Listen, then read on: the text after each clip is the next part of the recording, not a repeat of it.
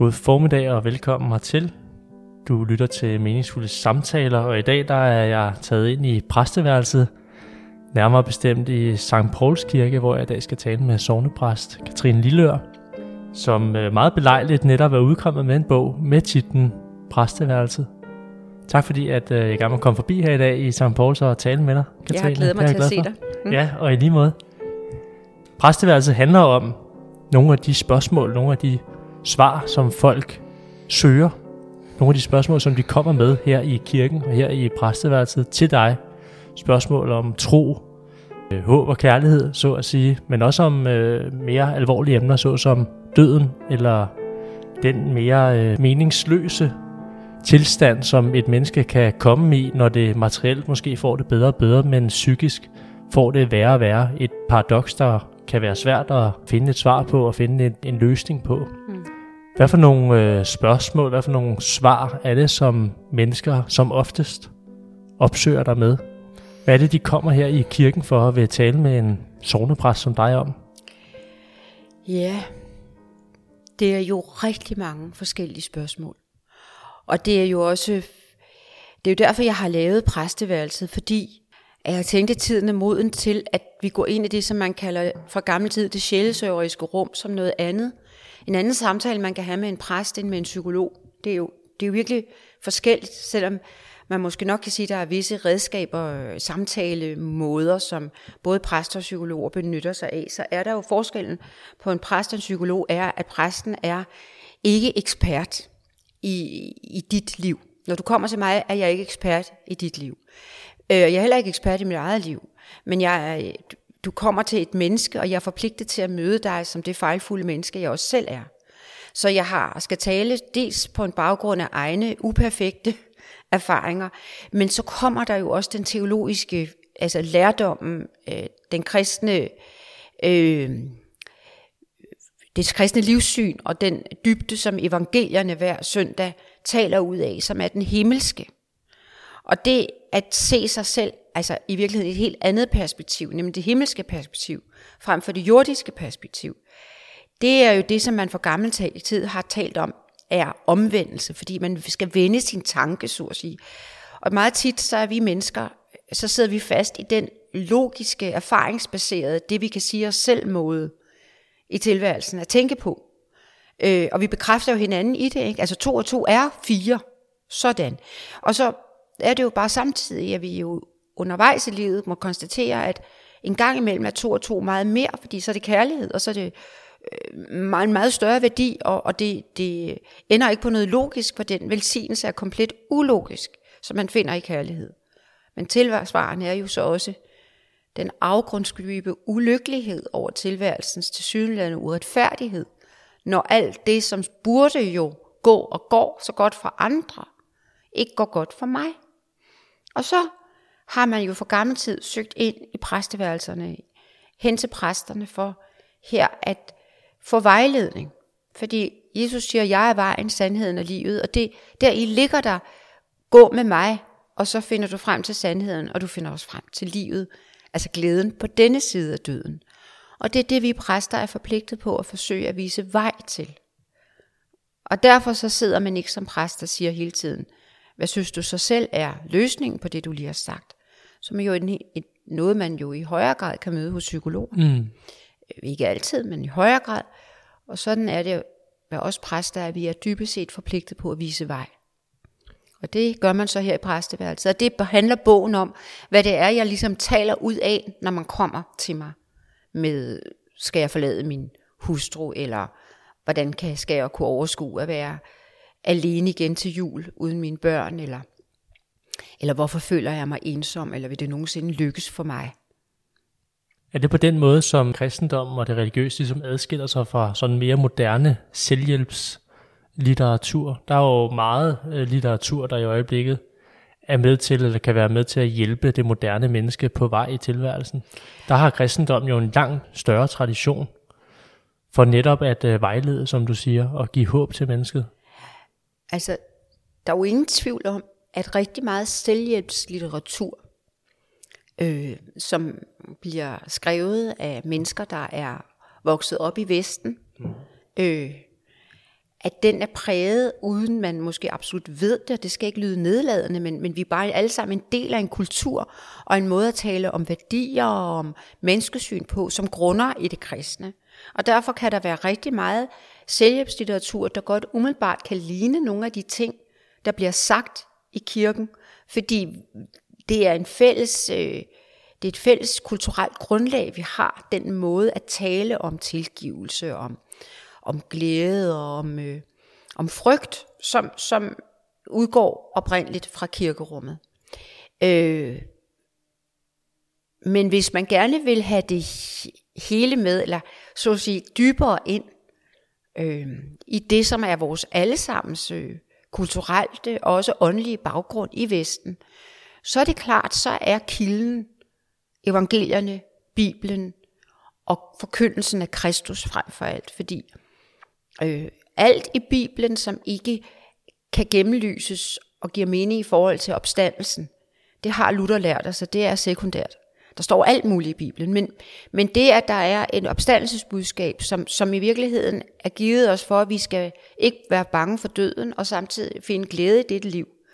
Altså alt det, også i det gamle testamente, der, der virker til det, det er, øh, det, det er en, et, et, et blik ned i et, i, ja, i et meget, øh, på mange måder uforudsigeligt, også for mig, der har været præst i mange år, altså en uforudsigeligt syn på livet, som gang på gang overrumpler også mig, og giver mig ny inspiration til at gå nye veje, i forhold til dem, jeg lige selv var endt blind i. Hvordan det? Kan du prøve at uddybe det? Jamen, øh, det kan jeg godt. Altså, så sent som bare her i går, nu ved jeg, at vi har en mandag, og så har jeg jo meget ofte prædiket om søndagen, og og, øh, og i går handlede det om, at, øh, at Guds rige, siger Markus, og det er det ældste evangelium, det er vanvittigt spændende. Det, han, han skriver sit evangelium omkring 70 efter Kristi fødsel, det vil sige omkring 40 år efter, eller måske mindre efter korsfæstelsen. Og han, øh, at det er sådan et lille komprimeret evangelium, som hvis man går hjem og læser det, så, så, så kan man læse det på tre kvarter, og så har man alligevel ikke fattet noget. Jeg har i hvert fald ikke selv. Altså, man, hvis man læser det for hurtigt, så, så flyver de hen over en. Og derfor har man jo også vidst for gammel tid, at man skal blive stående hver søndag i en lille bid af et af de fire evangelier, fordi kun der forstår man egentlig måske noget af, hvad der står her. Mm. Og det vi hørte i går, det var fra hans lignelseskapitel, det er kapitel 4, hvor der helt ærligt kun står, øh, tre lignelser i, og det er knap lignelser, det er nærmest billeder. Men det Kristus gør, det er, det er at han siger, hvad skal vi, hvad, hvad, hvad kan jeg sige, at Guds rige er? Og når han siger Guds rige, så mener han egentlig kærlighed. Hver gang, at han siger Guds rige, så mener han kærlighed, fordi det er både Guds kærlighed, men også, at Gud elskede os, betyder, at vi elsker hinanden. Så han kunne også sige, hvordan kan jeg beskrive kærlighed? Og så siger han helt kort, Jamen det er, altså, det er sådan, at øh, der er en bonde, han sår sin øh, jord, og så vokser det der op, og, og afgrøden bliver større og større, han går i seng og sover, og det vokser, han ved ikke hvordan, og så til sidst så høster han. Punktum, så er der ikke mere. Det er, hvad kærlighed er. Og man stiger på den der lignelse og tænker, øh, øh, nå. Og så er man jo for gammel tid, og stadigvæk også, så er vi jo så optaget af os selv. Så tænker okay, hvad skal vi gøre for det der kærlighed? Om det mm. står her. Det står, at jeg skal som bonde så. Ja, det skal jeg. Og jeg skal så godt. Og så vokser det. Og så bliver vi så optaget af bunden og os selv og mig selv igen. For det er vi jo med kærlighed. Hvad gør jeg galt? Hvad gør jeg rigtigt? Ikke? Hvad gør du for, at du skal have et langt parforhold og mm. lange interviews og alt det? Men når så bliver stående lidt i den her lignelse, så opdager man jo, at der står, det vokser, og han ved ikke hvordan. Og så er det, at når man måske i mange år, som jeg har læst disse tekster, så ved man også, at det er så let at komme til at spejle sig i noget, fordi man vil så gerne vide, hvad man skal gøre, gøre, gøre. Men måske handlede denne tekst ikke om bunden. Fordi selvfølgelig sår en bonde, ligesom en præst prædiker, ligesom en hane galer og en hund gør. Altså, der er ikke noget særligt ved, at en bonde sår. Det, der er særligt i den lignelse, er jo virkeligheden, at det vokser uden han vidste, hvordan. Og det er det, der er kærligheden. Kærligheden er, at det vokser. At der er en velsignelse. Og indimellem så er der noget, der bliver sået, som ikke bliver til så meget. Og under tiden er der noget, der bliver sået, og så vokser det så højt, så fuglene kan bygge rede i det grene. Altså, og hvorfor at der er nogle frø, der bliver store træer, som i ægteskaber, som er lykkelige i 65 år, eller venskaber, der var livslangt, og det var et hurtigt møde, hvor man spændte ben for hinanden på en fodboldbane, og tænk, det, det varede hele livet. Altså, hvorfor der er indimellem et lille bitte tilfældigt møde, synes man, som bliver til det største, og hvorfor der er møder, som ikke blev til noget særligt, eller kun voksede lidt, det kommer vi aldrig til at forstå på den side af døden. Men det er sådan med kærlighed. Og du og jeg, vi har et valg. Vi kan vælge at fokusere på den, de velsignelser, hvor kærligheden faktisk voksede, uden vi ved hvordan. Eller vi kan fokusere på alle de frø, vi havde håbet så meget på, men som ikke blev til noget. Og det er nok dybest set derfor, at mennesker kommer her i præsteværelset. Det er for at tale med mig om tilværelsens uretfærdighed. Man kommer sjældent for at tale med mig om tilværelsens velsignelser. Kommer for at tale om alt det, der ikke blev for mig. Mm. Hvorfor blev det ikke for mig? Og det er jo umuligt at svare på, men dybest set så handler det om at vende sin tanke hen imod det, man fik, frem for hvad man ikke fik. Og se, 1, 2, 3, så lød det som en selvhjælpsbog. Men det er det jo bare ikke, for det bunder i et væld af indsigt og overvejelser, som aldrig tørrer ud, og som findes i, på hver linje i den store bog, og ikke mindst i evangelierne. Er det svært for mennesket at fokusere på den taknemmelighed?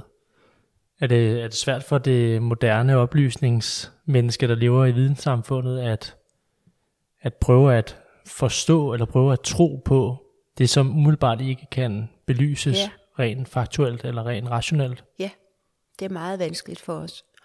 Og så var der noget, jeg tænkte på her, øh, også i denne forgangne weekend. Noget, jeg selvfølgelig egentlig tit har tænkt på, og andre også. Altså det er næsten en banalitet, men nu siger jeg den alligevel. Det er noget, som, som, som også ligger som en, en hvad skal jeg sige, en, øh, en, en erkendelse og en, og en noget, man i tale sætter ganske kraftigt i evangelierne. Kristus er forbi det flere gange. Og det er det er det fænomen med, at vi mennesker vi i det her liv øh, står imellem Gud og mammon. Et valg. Mm-hmm. Og det er især Matthæus, der forfølger den tanke. Matthæus, han er visdommens evangelist. Det er ham med de vise mænd. Og han laver altså denne opstilling, altså Kristus ud, opstille det enten eller, som også Søren Kierkegaard skrev sin første meget berømte bog om, enten eller. Og det er det med, at vi står imellem altså mammon, og det er ikke bare penge. Det er, det, men det er alt, hvad rigdom ligesom giver. Alt det rigdom og velstand gør ved et menneskesind og et fundament. Og det er, og så er der Gud. Enten er dit fundament Gud, eller også er dit fundament rigdommen, velstanden, alt det, som du fik måske i din slægt, blev født ind i, men også hvad du har, og hvad du selv har opnået. Øh, og der var det bare også så sent som denne weekend, at jeg tænkte på, at der tit er meget stor forskel på, og det er sagt meget generelt, men der er meget stor forskel på, hvordan mennesker kommer ind her i kirken, som ikke har materielt særlig meget, og så hvordan de, der har materielt meget, kommer ind i kirken på. For dem, der har rigtig meget, de kommer tit med en attitude af, at vi i kirken skal servicere dem til denne lejlighed. Der er meget lidt respekt over for ligesom den meget anderledes, det meget anderledes rum, man træder ind i. Der bliver snakket højt, selvom at der bliver øh, musiceret. Der er en sanger, der står og synger solo indledningsvis. Det har vi indimellem. Der bliver talt alligevel og kindkysset, og der bliver fotograferet, og der bliver... Mm. Man har gang i hinanden, og sig selv i et sådan stort overskud. Og, og, og jeg er ikke fordømmende øh, overhovedet, men jeg konstaterer det bare. Mm. At det er med sådan en forsamling, og ikke mindst jo mere velhavende, ofte har jeg det, altså vi alle har her, at vi ligesom skal have forsamlingens opmærksomhed vendt hen imod det, der skal foregå her. Fordi, altså, ja, man er helt happy i sin egen boble af gensynsglæde. Og, og så er der så dem, der kommer, som måske ikke har så meget fod på materielt øh, på deres liv og tilværelse. De kommer bare med en anden øh, stilfærdighed, øh, med en anden sådan øh, klarhed til at ja, måske med en anden beskedenhed. Jeg ved det ikke. Jeg ved bare, at hvis man har meget, så har man måske også det, det, den udfordring, at man øh, kommer til at læne sig for meget ind i den øh, tryghed, det er. Mm. Og så kan man blive så overrumplet af, at det ikke giver mere, end det gør. Man kan eksempel blive overrumplet af, at man bliver bange i det her liv, angst, men at det, det man har slet ikke giver en det fundament, man egentlig normalt regner med, eller synes, man er blevet stillet udtryk af udsigt, hvis man nu har så også mange millioner, man bare kan tage så er alt godt. Og så opdager man helt banalt, at det er det ikke. Ja. Og det er noget med, hvor lægger du dit, dit, din, din, dit sinds øh, anker? Er du forankret i din, i din rigdom, i det du har? Eller er du forankret i troen på, at Gud har det hele, og han giver dig det mm. ud af kærlighed, og det han ikke giver, det har han sin grund til ikke at give. Altså, jeg ved ikke, om det giver mening. Øh, jeg, jeg, jeg har skrevet i, i, i 25 år på, på Berlingske Tidene, så jeg er jo et borgerligt menneske. Jeg er ikke i gang med at sige, at at nu skal vi også alle sammen give vores rigdom væk og leve i, i maveuniformer øh, og, og, og sådan. Det er slet ikke det, jeg siger, men jeg siger noget om, hvor ligger ens øh, hvor ligger ens sinds forankring, og der kan altså godt en gang med, med de mennesker, der er vant til at mangle, de kan godt i højere grad og lettere, så at sige, lade sig falde ind i en tryghed i tanken om, at Gud hjælper der, hvor de ikke kan hjælpe sig selv. Er det fordi, at vi som oftest tænker, at vi skal have noget igen, et form for økonomisk forhold, noget for noget? Hvorfor er det, at folk, der er forankret i, jamen du kalder det rigdom her, materialisme kunne det jo også være, eller på anden vis, måske har, har nok i sig selv og i hinanden. Hvorfor er det, at, at der er den mangel på, på åbenhed over for kirkens rum? Mm, ja, men altså, jeg vil godt sige, at, at jeg er ikke i gang med at sige, at, at, at rige mennesker ikke også hjælper. Nej. Det synes jeg faktisk, de gør. Det er slet ikke det. Nu taler jeg faktisk om det her sted i præsteværelset også, hvor man, hvor man taler om, hvad læner du dig, hvad finder du, hvor finder du din, din ro, hvor finder du dit håb, mm. hvor, hvor finder du modsvaret til den frygt og den angst, som kan gribe dig.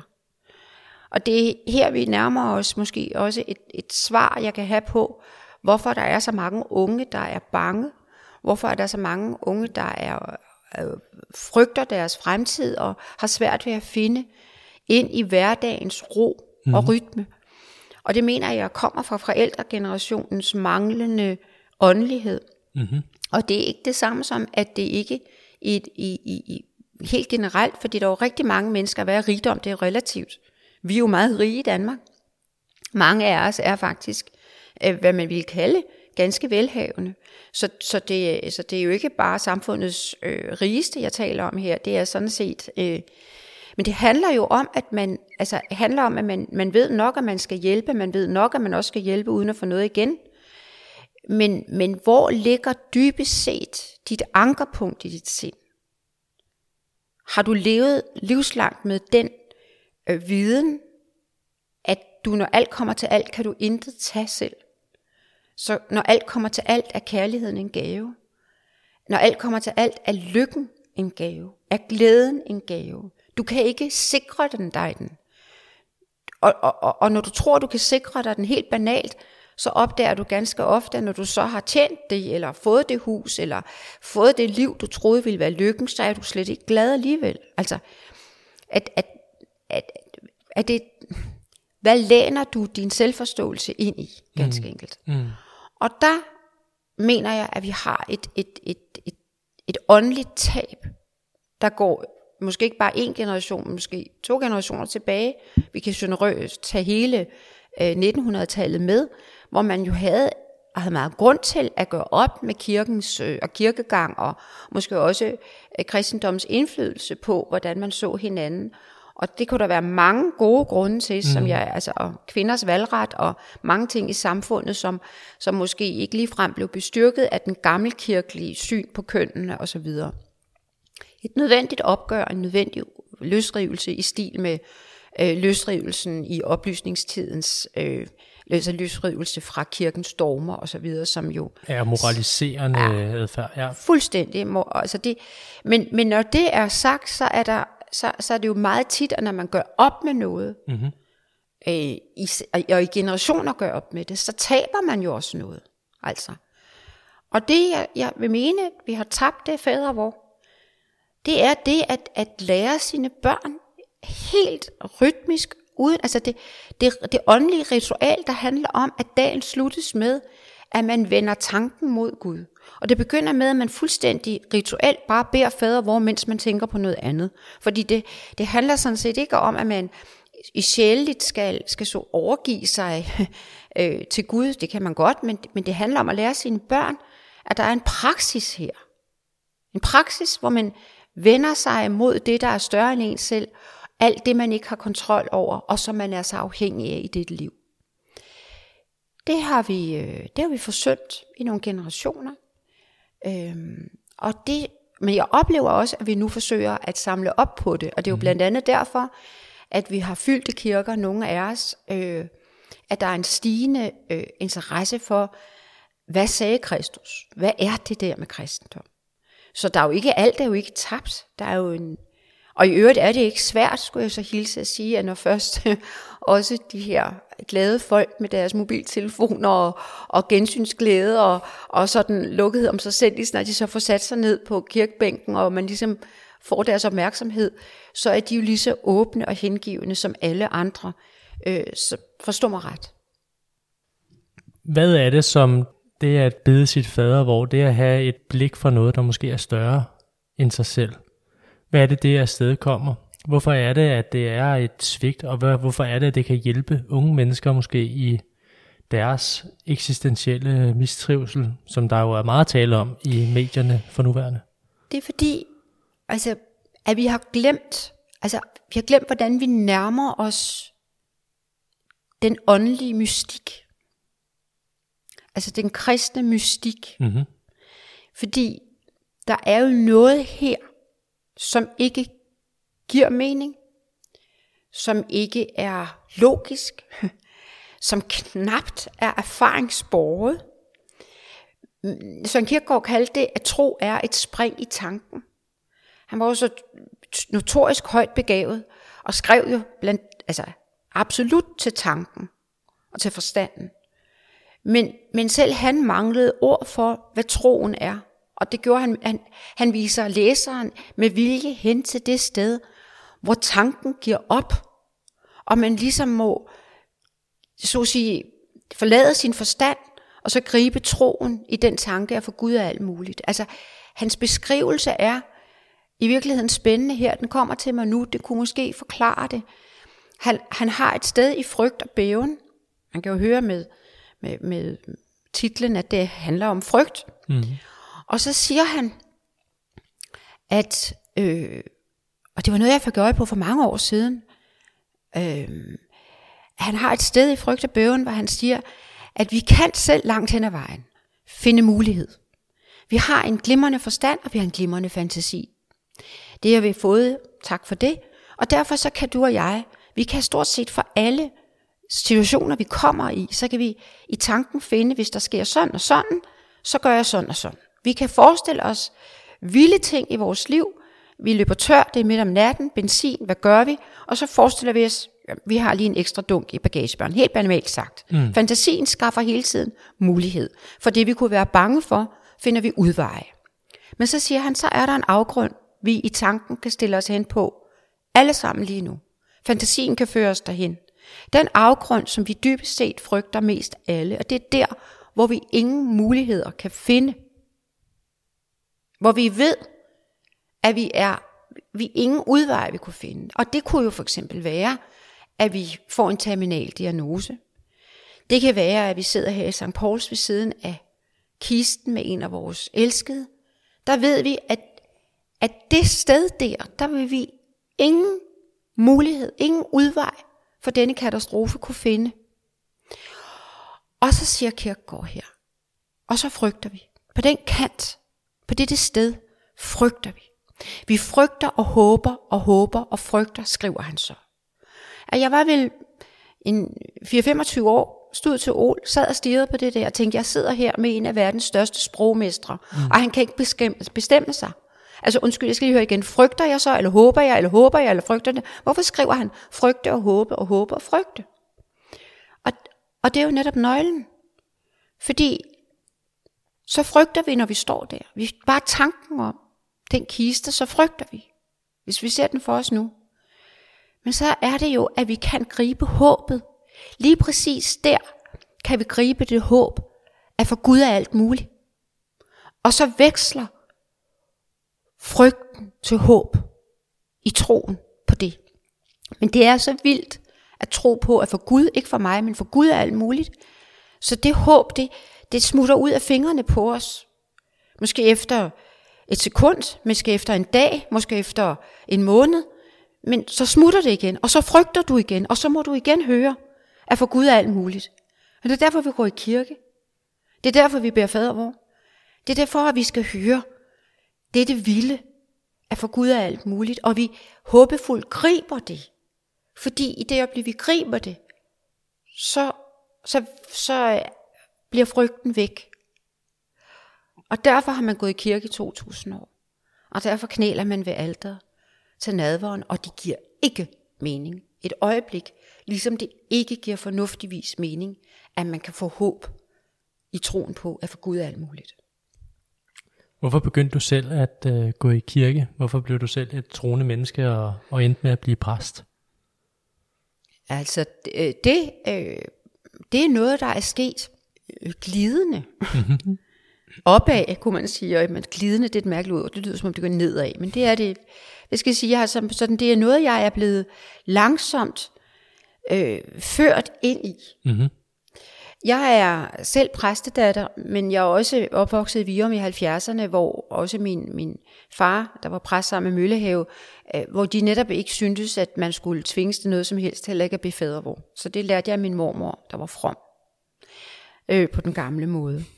Så, så, så jeg, øh, jeg læste teologi, fordi jeg er litterært, øh, øh, har et litterært talent, og jeg skulle alt muligt med teologien, jeg skulle åbne litteraturen med den osv. Og så en dag, så manglede jeg job som, man kan, som det kan ske. Og så kom jeg jo i tanke om, at jeg egentlig var uddannet til at kunne blive præst. Det skulle jeg bare ikke være, men, men, men det kunne jeg vel være en kort periode. Og så blev jeg præst, og så opdagede jeg, at det var let for mig at være præst. Det lå umiddelbart lige for. Men det var jo ikke absolut det samme som, at jeg i, egentlig... Jeg vil vel sige, at jeg troede på Gud, men vel egentlig ikke i den forstand, som jeg tror i dag. Fordi i dag, der har jeg ingen tvivl om Gud.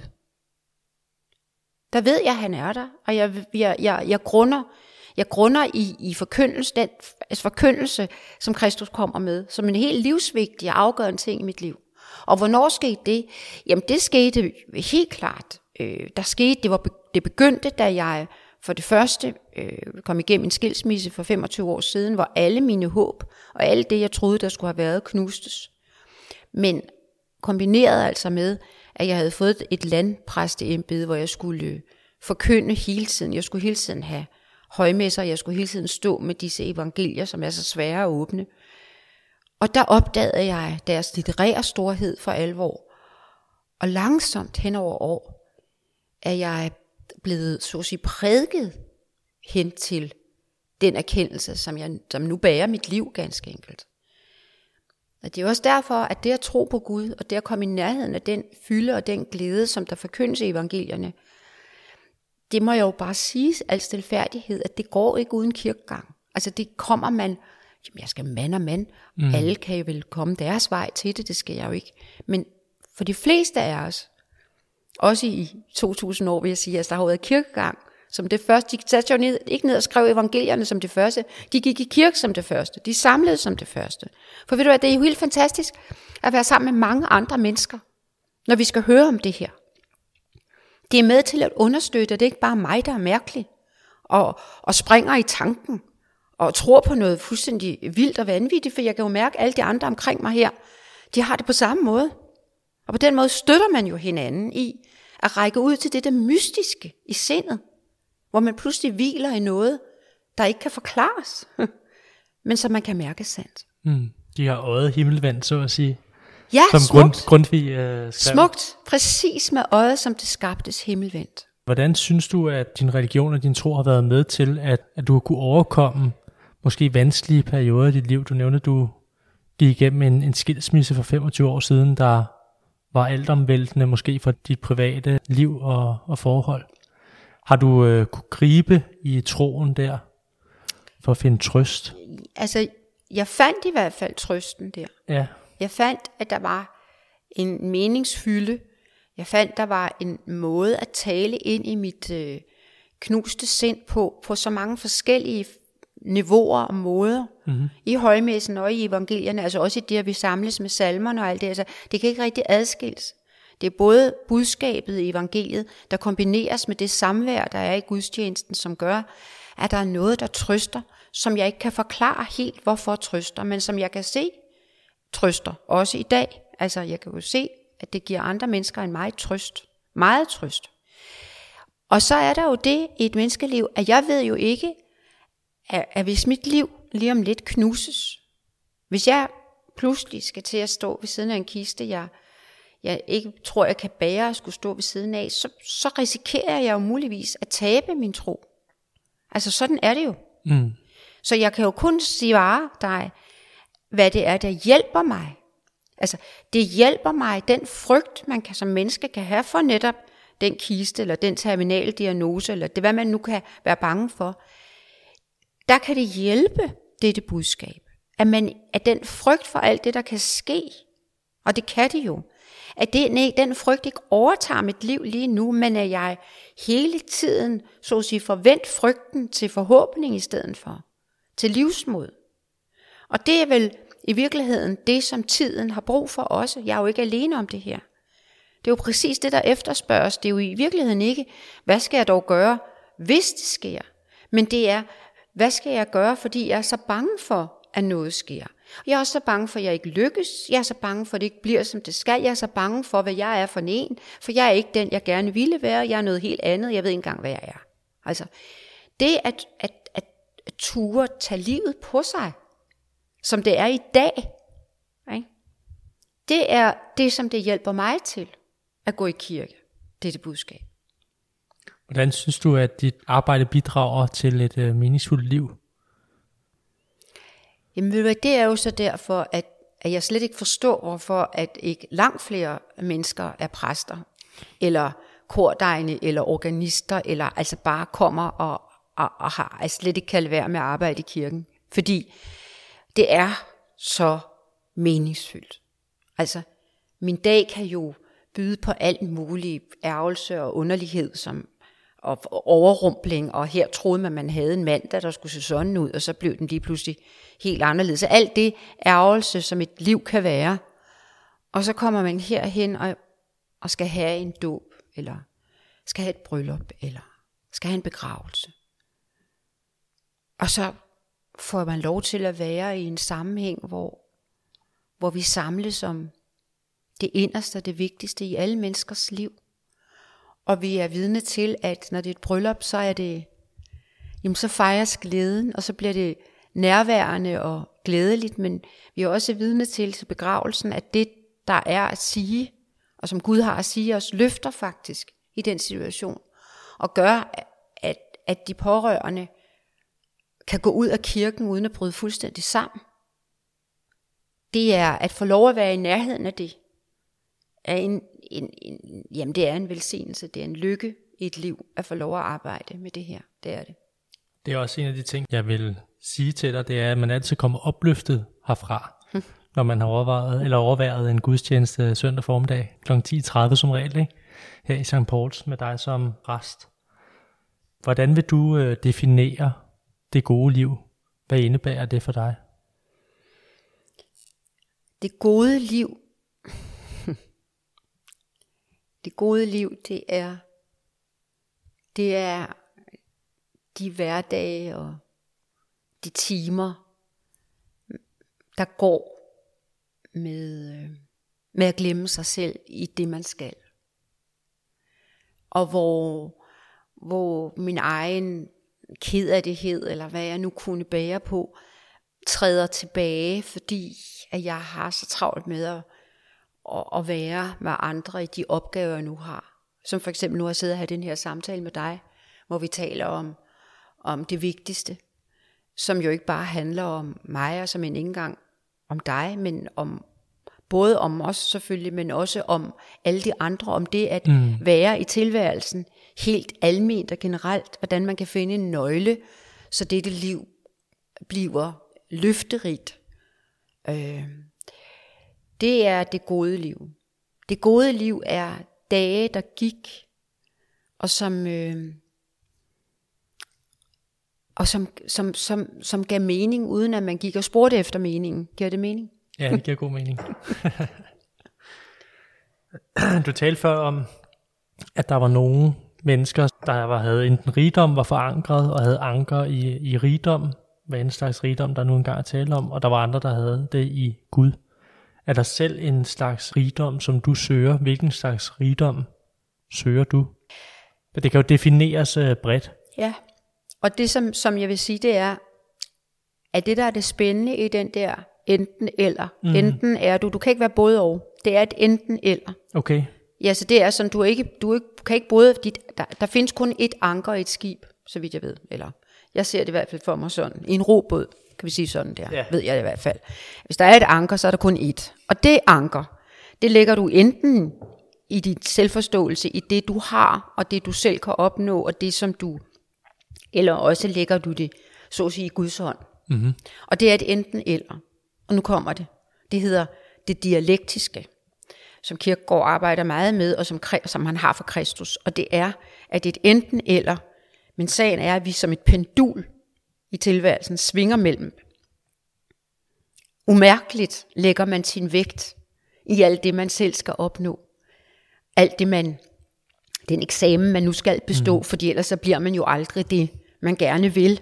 Og derfor har jeg, og så, og så er det, nej, det er ikke lige op til Gud. Det er faktisk op til, om jeg nu kan huske de her ting, jeg skal huske. Og så kommer man til at lægge hele sin vægtfylde der. Og når man så dumper, så smadrer tilværelsen lige der. Og så skal man i kirke, eller så skal man bede sit fader vor, eller så skal man simpelthen lige mindes om, kom, kom nu, nu, kom nu over, i stedet for.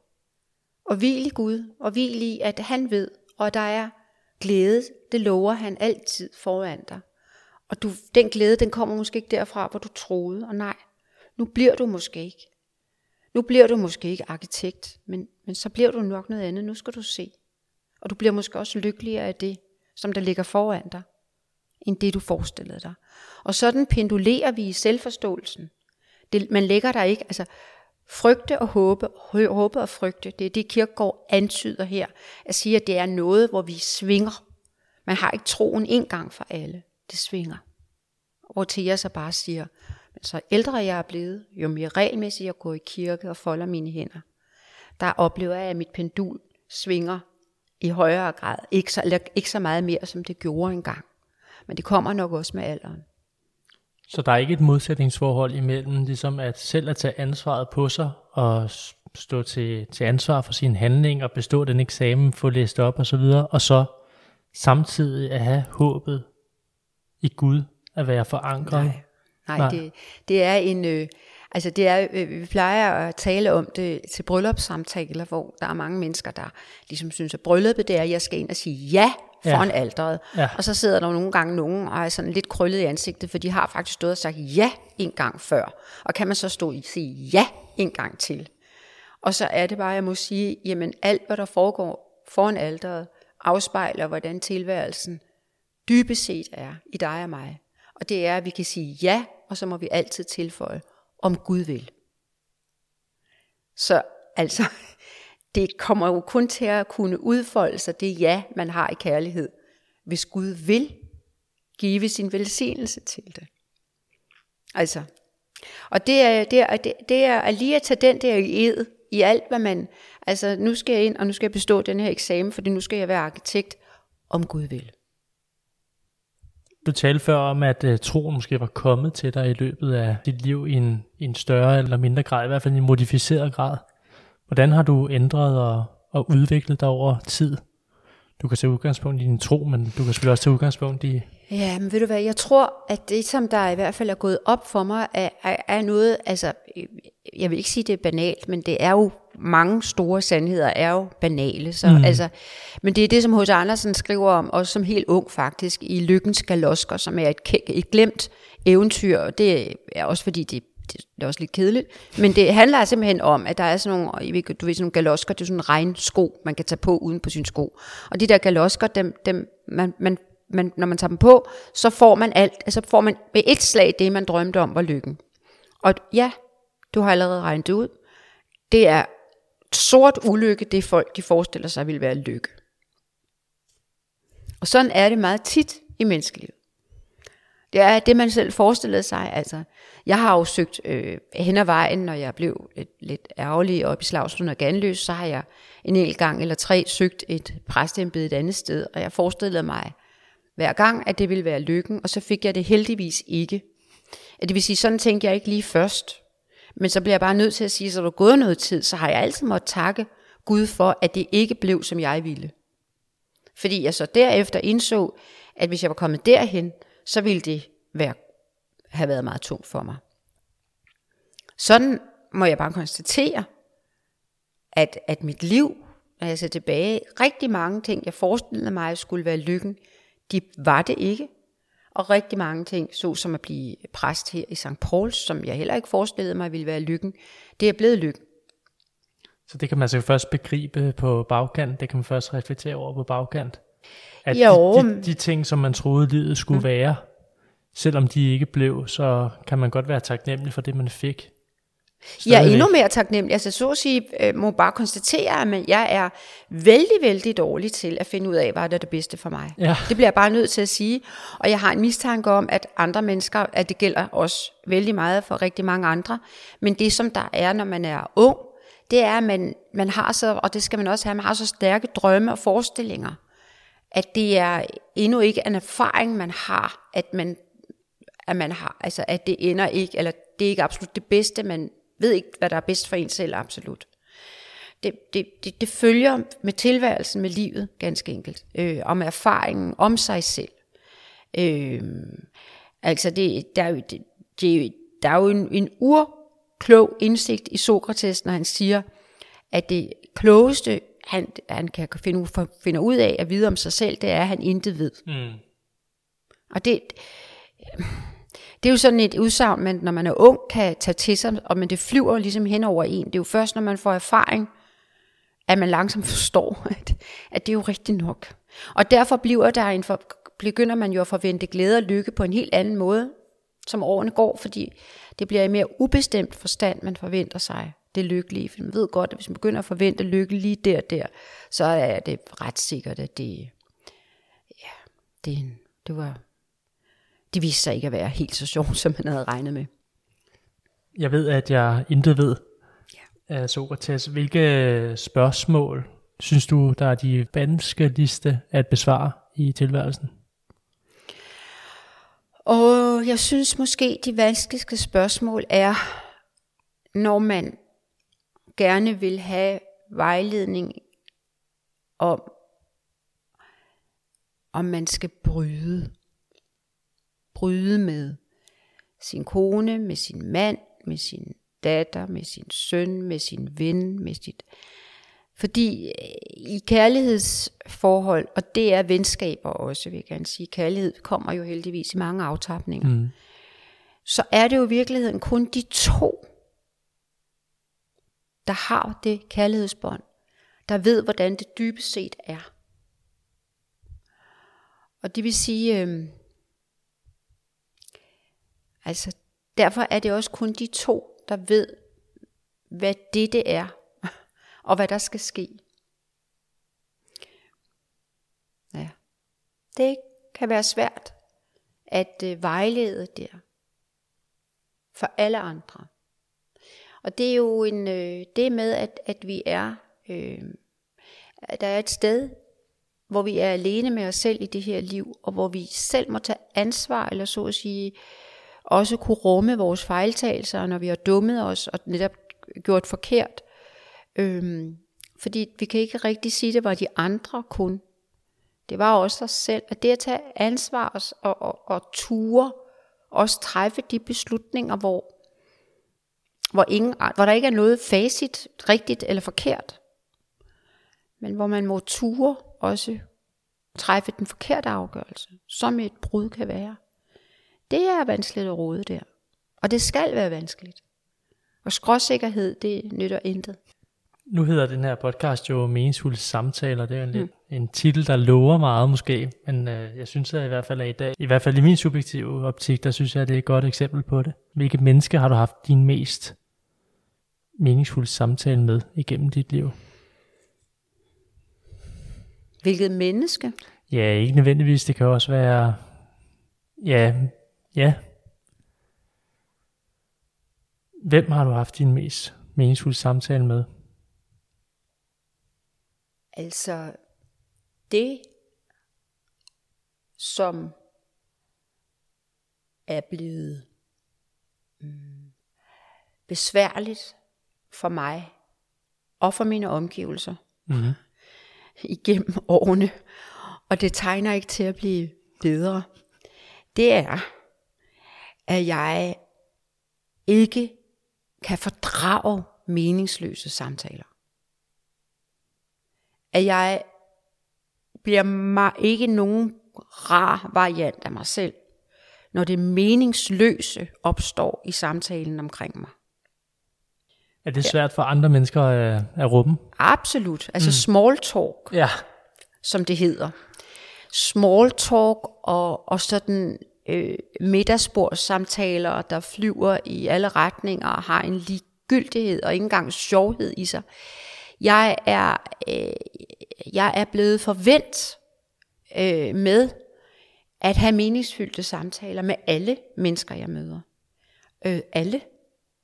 Øh, så derfor så giver det ingen mening for mig at fremhæve kun én, fordi jeg kender slet ikke nogen, som jeg ikke har meningsfyldte samtaler med. Altså, øhm, og det er ikke engang, fordi jeg sådan tænker over det. Det er bare, fordi du nu stiller spørgsmålet. For jeg er egentlig ikke, altså jeg er ikke spor stolt af det, for det er faktisk meget, det er synd for nogle venlige mennesker omkring mig. Det er ikke særlig, det er ikke nogen særlig venlig og kærlig måde at være i verden på. At have så lidt overskud og så lidt temperament og så meget hissighed og urolighed i mig, mm. til at jeg ikke bare kan slappe af og bruge et par timer på sådan noget, der sådan har sådan lidt overfladisk øh, ligegyldighed i sig. Men det kan jeg ikke. Jeg bliver, jeg, jeg bliver kun dårligere til det, og det er, øh, det er jo ikke altid lige let for de mennesker, der så sidder der sammen med mig. Er det vanskeligt at, øh, at overkomme at have Ja, ja, altså jeg bliver træt. Det, det, altså, jeg bliver udmattet af det, ganske ja. enkelt. Og det, det, det, lyder, øh, det lyder måske mærkeligt for nogen, og jeg, jeg er ikke stolt af det. Altså det er jeg overhovedet ikke. Jeg synes heller ikke, at det er særlig sødt af mig. Men jeg har altså bare fået det sådan. Jeg har det sådan. Er det fordi, at du synes, du har fået blik for noget større, eller der er noget i tilværelsen, der er vigtigt at adressere, og så videre, jeg, så der ikke jeg har da, nej, jeg har da veninder, og jeg har min, jeg, jeg fører da, ligesom alle andre mennesker, jeg fører rigtig mange samtaler om, om både praktikaliteter og, ja, ja. og strikkeopskrifter, og hvor vi lige skal købe et eller andet henne og sådan noget, så det er jo slet ikke, men det er bare for at sige, at, at jeg, øh, Jamen, jeg har bare svært ved at tale om noget, som ikke er vigtigt. I, i ordets bredeste forstand. Mm. Det har jeg, og jeg, jeg, jeg synes, det er, det spilder min tid, og jeg, har ikke, jeg bliver restløs af det simpelthen. Vi er ved at, at nå til samtalens ende her, og her på faldrevet vil jeg gerne spørge dig til råds, om du har et godt livsråd, måske til dit eget 25-årige jeg, eller til, til min generation. Det har jeg. Øh. I mange år, så, øh, så har jeg øh, både skrevet og også opholdt mig ved, at hver gang der kommer en engel i evangelierne, så det første, den siger, er frygt ikke. Og det har jeg defineret som, øh, hvad hedder det, kristendommens, altså kristendom på to ord. Mm. Men, men det er blevet, det er jo uenig med mig selv i nu. På det seneste, så har jeg gået op for mig, at det er egentlig jo ikke kun det, der bliver sagt. England begynder ganske rigtigt ved at adressere lige fra Gud til os. Frygt ikke. Taler lige ind i frygten. Men det er jo, hvad skal vi så i stedet for, kan man så spørge. Og der er der andre to ord, man kunne tilføje. Og det er glæd dig. Frygt ikke, glæd dig. Glæd dig ikke bare til noget bestemt jo, men glæd dig i ubestemt forstand af ordet til alt det dejlige, som tilværelsen er. Alt det dejlige, der ligger foran dig. Fordi man kan ikke frygte og glæde sig samtidig. E- en af de to skal vinde. Så lad nu være at lade frygten vinde. Jag frygten ud med glæde, forventning, håb. Glæd dig. Det synes jeg er et virkelig fint sted at runde af. Tusind tak, fordi jeg måtte komme og tale med dig her i dag, Katrine, i St. Pauls Kirke. Det var jeg virkelig glad for. Også tak til dig, der har lyttet med derude. Her lyttede du til meningsfulde samtaler, og inden længe er vi tilbage igen.